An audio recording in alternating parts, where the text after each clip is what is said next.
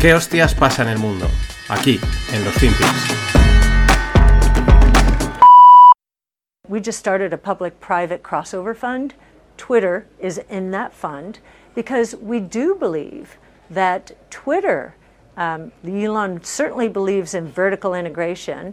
He has the payments uh, experience. I think even Twitter could make a run at digital wallet. This subscription advertising model is a very smart move if he goes in that direction. The verification, that little check is very important to people and could help clean up uh, the platform considerably. Hola no financieros, vamos a cerrar la semana y esta que veis es nuestra amiga Crazy Cathie, Cathie Wood, porque ella no se pierde una, le gusta estar en todos los saraos, sobre todo aquellos que les sirven para captar dinero, es decir, comisiones. Y especialmente aquellas ideas de inversión que suenan a especiales, innovadoras, tecnológicas y de futuro, ¿no? Ahora ya es un cross-funded private fund, ¿no? Un fondo privado, cross-funded, pero tenemos Twitter, ¿no? Y, bueno, está ahí ya vendiendo, ¿no? Ya ese discursito lo tiene muy, muy bien trabajado, ¿no? Ahora nos sale con... Because we do believe. Porque es lo que hay que hacer, hay que creer, Cathie. Luego hablaremos de... Luego nos pondremos al día con Twitter, de, sobre todo con Elon Musk, más que, más que con Twitter. Antes de ello, pues algunas cositas. Because we do believe. Al final, eh, la Fed siguió lo anunciado, subió los tipos cero coma setenta y cinco por ciento, y, es decir, setenta y cinco puntos básicos, y nos plantamos en el cuatro coma setenta y cinco por ciento. Lo mejor son los titulares que dicen decepción en el mercado, eh, bla, bla, bla, no sé qué. Y dices, vamos a ver, no, no, no ha habido ninguna decepción. O sea, eh, Powell y sus secuaces han cumplido con lo esperado y lo previsto. Es lo que llevan haciendo en las últimas reuniones desde hace mucho tiempo. Decían, vamos a, va a pasar esto, y es lo que ha pasado. Pero los medios, ya lo comenté, se han dedicado a vender esperanza en la posible sorpresa, lo cual es ya llamativo. O sea, esperan que sorprenda y que encima eso se lo tome bien el mercado. Y ninguna de las sorpresas que planteaban pues eran para tomárselo bien. Pero claro, se han dedicado a vender la esperanza, que es parte del, del objetivo ahora, eh, que nadie salga corriendo, que no cunda el pánico en el mercado y que siga la gente pensando que pues van a volver los días de, de, de gloria, ¿no? Y al final, ¿qué es lo que ha sucedido? Pues que la Fed ha hecho lo que había dicho que iba a hacer, que es subir cero coma setenta y cinco, llegar a ese objetivo del cuatro coma setenta y cinco, y el mercado pues no se lo ha tomado bien. Pero es que era todo lo más probable en casi cualquier escenario eh, frente a las palabras de Powell, que el mercado no se lo tomase bien porque no, hemos cambiado la dinámica, pero aún así hay quien le cuesta verlo.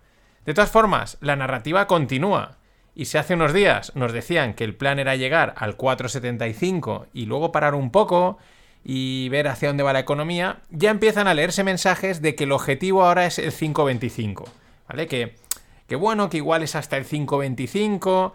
Powell incluso dice que el momento de relajar las subidas será en diciembre, como pronto, o quizás febrero, o, o, o pero del cual, del veinticuatro, del veintitrés, en fin. Siempre eh, les gusta ser bastante claros y porque saben que la que se están jugando es gorda. Because we do believe. Porque hay que creer, evidentemente. Es que incluso Lagarde ha salido a decir que una recesión no será suficiente para controlar la inflación. O sea, agárrate, ya, ya, ya no es... El, el soft landing, la recesión, ahora ya dice que es que ni la recesión. En cualquier caso, no se cum- de momento no se cumple nada de lo que dice, ni, ni soft landing, ni, ni recesión, ni nada, porque el, al final el mercado siempre hace todo lo contrario de lo que esta gente predice. Pero ya es llamativo que ven, ven la inflación tan potente, o la economía y la economía tan potente, que dicen, igual empiezan a están empezando a deslizar que mira, ni subida de tipo, ni recesión, o sea que esto hay que hundirlo de, de cualquier manera, a cualquier precio. Because we do believe. Porque ellos creer sí que creen en que pueden conseguirlo. Luego ya sabemos, ya sabemos cómo acaban las cosas. Nos vamos a China. En el país asiático la narrativa es la de la esperanza. Eh, la esperanza del fin de la política cero COVID. Esta semana, eh, pues ante estos rumores de que desde Pekín se planteaban cambiar esta filosofía de contingencia de la pandemia, en la que cogen y, blo- y, lo- y, y meten en cuarentena a millones de personas, bueno, pequeños pueblos allí, pero... o pequeñas zonas de ciudades, pero allí son millones, eh, pues los mercados subían, decían, oye, que van a quitar la política cero COVID, y esa, era la, esa es su narrativa de la esperanza. Pero mientras ellos siguen cerrando ciudades, ¿no? Esto eh, es el juego, de te digo una cosa, pero realmente, bueno, ya veremos si lo hacemos, vamos a meter un poco de esperanza y esas cosas. Y es que aquí quien no tiene narrativa de esperanza es porque no quiere. Because we do believe. Y vamos con más despidos, sobre todo al hilo de la burbuja tecnológica que, que ya comentaba ayer. Pues hoy sale Stripe y anuncia que fulmina a un catorce por ciento de la plantilla. Ahí es nada. Vale, fuera. Como decíamos, ver las barbas del vecino remojar. También Morgan Stanley apare- dice que ya lo habían anunciado, pero que van a empezar también con sus despidos. Es decir, las grandes empresas, sobre todo las grandes tecnológicas, pues están empezando a ajustarse el cinturón. Quizás porque ya están empe- detectando algo, lo hemos visto en algunos resultados de unas grandes, quizás porque, eh, pues, o bueno, porque ya es evidente o porque empiezan a olérselo y bueno, pues de momento vamos a quitarnos un poquito de peso y ya veremos si nos quitamos más. Eh, un gráfico para cerrar esta parte, el de Peloton. Sí, la empresa de, como muchos decían, iPads con bici, que bueno, era, el, era otra de las que era el futuro. Ya digo, es muy fácil, era muy fácil decir que era el futuro, ahora es muy fácil decir que es una castaña, ¿no? Pero la verdad es que el gráfico es espectacular. Un noventa y seis abajo desde sus máximos en ciento sesenta. Pero por debajo incluso el precio del que salió a cotizar. Está ahora mismo en siete dólares. Y recordemos, que esto que no se olvide, que puede seguir cayendo otro noventa. Porque si nueve por siete son cincuenta y seis, pues te puede caer a dos euros. Y oye, pues una acción cotizando a dos euros tampoco es nada raro, es un chicharrete. Pero te ha caído un noventa, de un noventa, de un noventa. En fin, algo realmente terrorífico. Y este, os recomiendo esta semana escuchar el Stonks que hemos grabado con Kike Castellanos, un mega profesional de bolsas y mercados españoles. Nos lo pasamos en grande, he contado muchas cosas de estas frikis de mercados, pero ha molado bastante, incluso de educación financiera.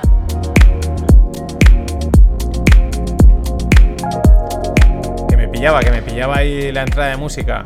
Lo dicho, os aconsejo escucharlo porque mola muchísimo. Y además Kike es muy didáctico a la hora de explicar las cosas, con lo cual estos temas de market making, de gamma exposure, que a veces tocamos Greg y yo, o que tocamos siempre, explicados por otra persona, con otras palabras, pues también ayuda muchísimo. Y bueno, vamos con, con el tema, ¿no? De Elon Musk. El tío lleva desatado mucho tiempo, y eso ya lo hemos comentado, y solo le faltaba pues tener Twitter, ser dueño de, de la plataforma de opinión por excelencia en el mundo. La verdad es que es espectacular el, la importancia que tiene Twitter eh, en los que la utilizamos, ¿no? Porque la verdad se le saca mucho partido si la sabes utilizar, tanto para aquellos que se, eh, la, la aprovechan para desahogarse a nivel político, para ser troles, como para los que la utilizamos para sacar información, aprender, contactar, etcétera. Es impresionante. En cuanto el tío ha dicho sus planes, el revuelo que ha causado es enorme. Ahora comentaremos. Pero bueno, eh, lo primero, menos mal que en este ambiente de contención, de medias tintas, De, de no soy de ningún lado, de mensajes políticamente correctos, de todo este rollo, porque realmente es aburrido, pues hay alguien a quien se la pela totalmente, como es Elon Musk. Para eso dice que ha comprado Twitter, para liberar el discurso, el libre discurso, y lo está demostrando. Lo primero que ha hecho, o que hizo el otro día, nada más confirmarse la compra eh, de Twitter, es despedir a los principales directivos. Desde el C E O Parag, que ha durado bastante poco, era bastante... Se le se filtraron los mensajes y se le veía bastante pff, moña, ¿no? Bastante, buf, era de la línea esta, ¿no? Que digo de, de lo políticamente correcto, de, de bien queda, en fin, muy aburrido. Pero también lo más llamativo es que ha despedido a una tal Villaya, que era la responsable de, alunto, de asuntos legales, o dicho de otra forma, la responsable de la censura en Twitter. Parece ser que fue la responsable de que le dijesen a, a Donald Trump, largo de aquí... Y algún otro, ¿no? Que era una de las grandes quejas, pero también enseguida han empezado a salir a decir esto se va a plagar de nazis, de ultraderechistas... Bueno, esa es la gracia y lo divertido de Twitter, que, que entre todo, que todo que, que todo el mundo se dé de leches ahí y al final, pues, aguanta lo que aguanta, ¿no? Y, y es lo bueno, si lo dejan... La verdad es que si lo censuran totalmente, desde mi punto de opinión, en un lado, eh, al final acabará siendo aburrido porque es siempre lo mismo. Y la gracia es que, que se den de leches verbales. Because we do believe... Pero bueno, a partir de ahí, de despedir a todos estos, Elon se ha puesto a tuitear, es lo primero que ha hecho. Hombre, ¿es tu producto qué vas a hacer? ¿En casa del herrero cuchillo de palo? No, tú te pones a tuitear, él ya lo venía haciendo, eh, de vez en cuando pues cogía y empezaba sus tormentas de tweets que duran veinticuatro, cuarenta y ocho horas o incluso una semana. Pero lo más, una de las cosas más interesantes que más me ha gustado es que el tío ha hecho de trader. Ha testeado, ha dicho, tengo una comunidad, yo voy y testeo, ¿no? En este caso el precio. ¿Qué hizo? Lanzó la idea de cobrar veinte euros al mes por el cheque azul de validación, este que tienen ciertas cuentas, concretamente más o menos ahora tienen, los tiene unas cuatrocientas y pico mil cuentas, que es como para personajes importantes, ¿no? Que consiguen esa validación, que era gratis, solo tenías que tener un cierto nivel de, de importancia para que te la diesen, ¿no? Y, y acreditarlo. Pues el tío lanzó la idea, oye, os voy a cobrar veinte dólares por esto. Y entonces ya se armó el revuelo, se armó el jaleo, miles de quejas, y el tío dice, vale, pues perfecto, mensaje recibido, lo dejo en ocho dólares, ¿no? O sea, es que ese juego en el que él ha tanteado ha dicho, vale, si hubiesen colado veinte los cuela, pero no, os lo dejo en ocho y ya os va a parecer mucho mejor, ¿no? Es decir, trading, trading del bueno, tú lanzas precio, tanteas mercado, y si no te lo casan, pues lo vas ajustando. Esto mismo es lo bueno, lo, lo que puedo hacer también eh, con las características de la red social. Él va lanzando, va testeando, la gente le dice, no, esto es una mierda, esto sí que me gusta, y dice, vale, perfecto, pues voy, voy incorporando luego aquello que a mí me dé la gana. Pero mientras, Elon ha respondido a todas las quejas con memes y con rotundidad. Memes bastante, alguno divertido, como el del Starbucks, que pone... Pues sale un tío sonriendo, un Starbucks ocho dólares y te dura treinta minutos el café, y dice, sin embargo, un tío cabreado porque el cheque azul te dura treinta días y pagas ocho dólares. Hay que jugar con este, en, esta, en esta liga de los memes, ¿no? Pero también contesta con rotundidad, ¿no? Han habido muchas quejas de empresas y tal, y el tío con su juego dice, vale, bien, me parece muy bien, me gustan tus quejas, pero a, pa- a pagar. Son ocho pavos, si quieres el cheque, y si no, a tu casa. La verdad es que cuando el tío se pone a tuitear, genera tanto que es casi imposible no perderse algo. O sea, no das abasto. Yo ahora mismo, justo antes de grabar, he entrado a ver y digo, mira, ya paso de esto que ha puesto porque si no, eh, no me da, no me da. Pero es que ha llegado a enzarzarse hasta en un debate con Stephen King a raíz de los ocho dólares. Because we do believe. Pero volviendo a como yo los he titulado, los Hateful Eight, en honor a la gran película de Tarantino, Eh, pues son ocho dólares en Estados Unidos. Dice que el precio se ajustará por nivel económico de cada país, así que igual aquí pues a España o a Europa llega un pelín reducido. Eh, también las referencias son esos ocho dólares de un frappuccino en Starbucks, con lo cual nos podemos hacer una idea de por dónde irán los tiros. Me podía haber cogido una cafetería de barrio en vez del Starbucks, las cosas como son.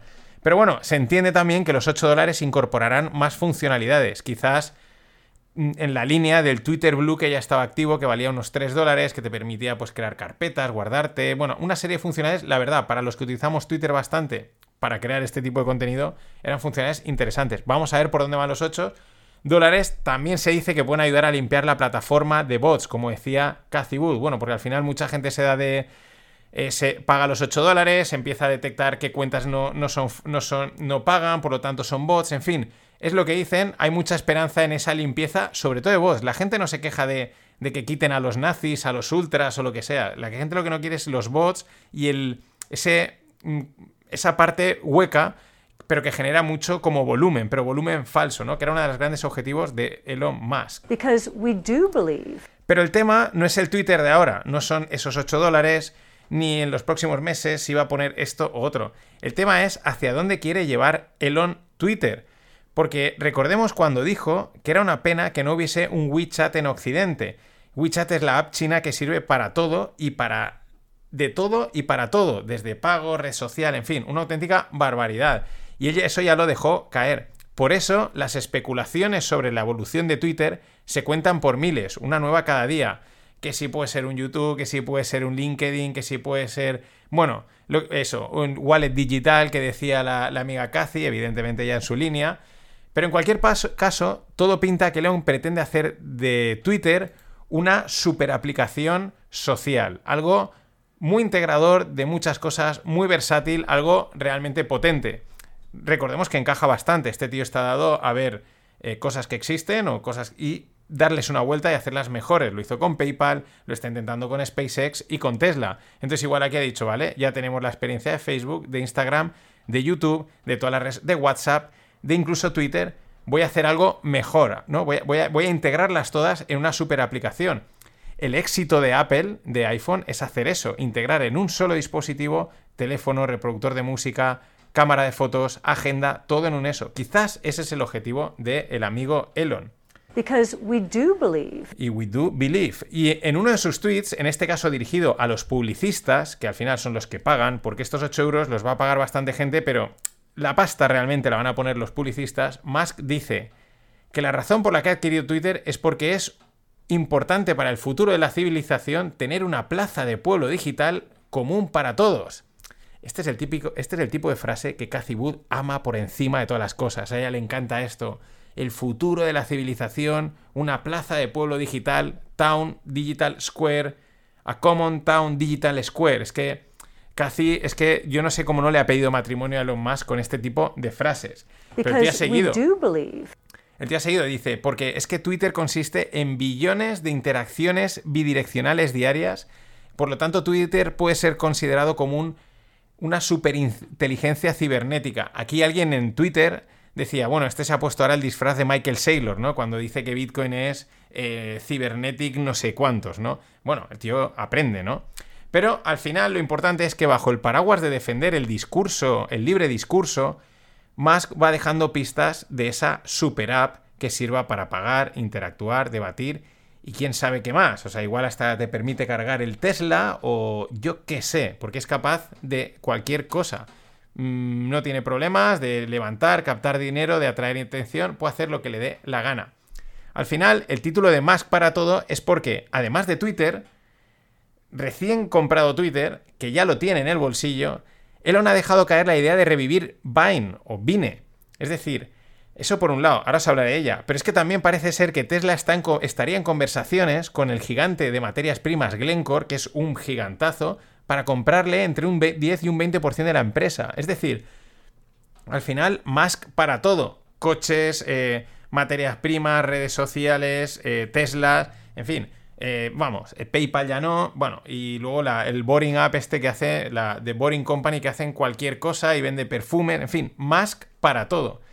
Volviendo a Vine, que también nos da pistas de hacia dónde quiere ir. Vine era una red social de vídeos cortos con montajes en bucle y sonidos superpuestos, que tuvo mucho éxito, yo me acuerdo que la empecé a gastar y, y era divertida. Y la cerraron de la noche a la mañana, molaba mucho y sorprendió aquel cierre.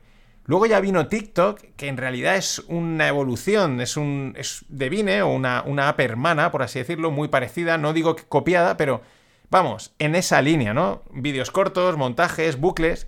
Y quizás este sea otro de los objetivos, competir con las crecientes y desafiantes aplicaciones sociales de espionaje chino, porque sabemos que son aplicaciones de espionaje literalmente. Google y tal también, pero lo intentan disimular un poco. Y es que ya sabemos que Elon Musk no da puntadas sin hilo, y el hilo de la puntada suele ser muy, muy, muy, muy largo. Nada más. Hasta el lunes. Ladies and gentlemen, the weekend.